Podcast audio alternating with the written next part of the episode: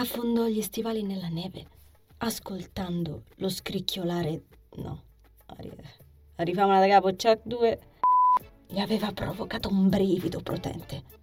Un brivido potente. Strani sti brividi, Andres.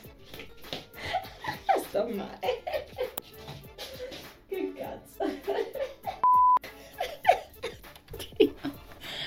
Perdo la concentrazione, mannaggia il cazzo.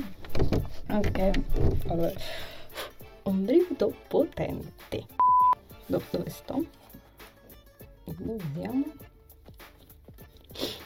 Ah, ecco, ecco. Lei lo sbirciò masticando e imbrattando la tovaglia di briciole.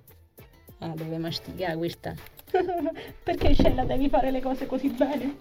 Lo devo andare a prendere qualcosa da masticare. Mannaggia il papato. Andresk, Andresk, Andresk, il famoso Andresk. Chi sei? Il fratello scemo di Andresk? Il tono dolce dell'uomo le spedì in gola al magone.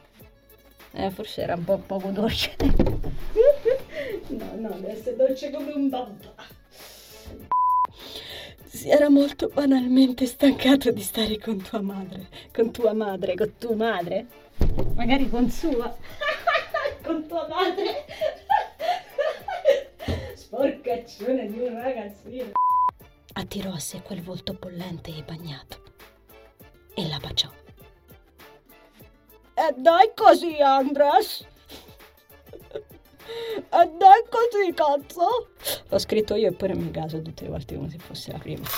Dai così, ballo di casa! E spegnete Kindle de merda. Scusate, mi sono lasciato trasportare dal momento romantico. Va bene, bravo pelatino.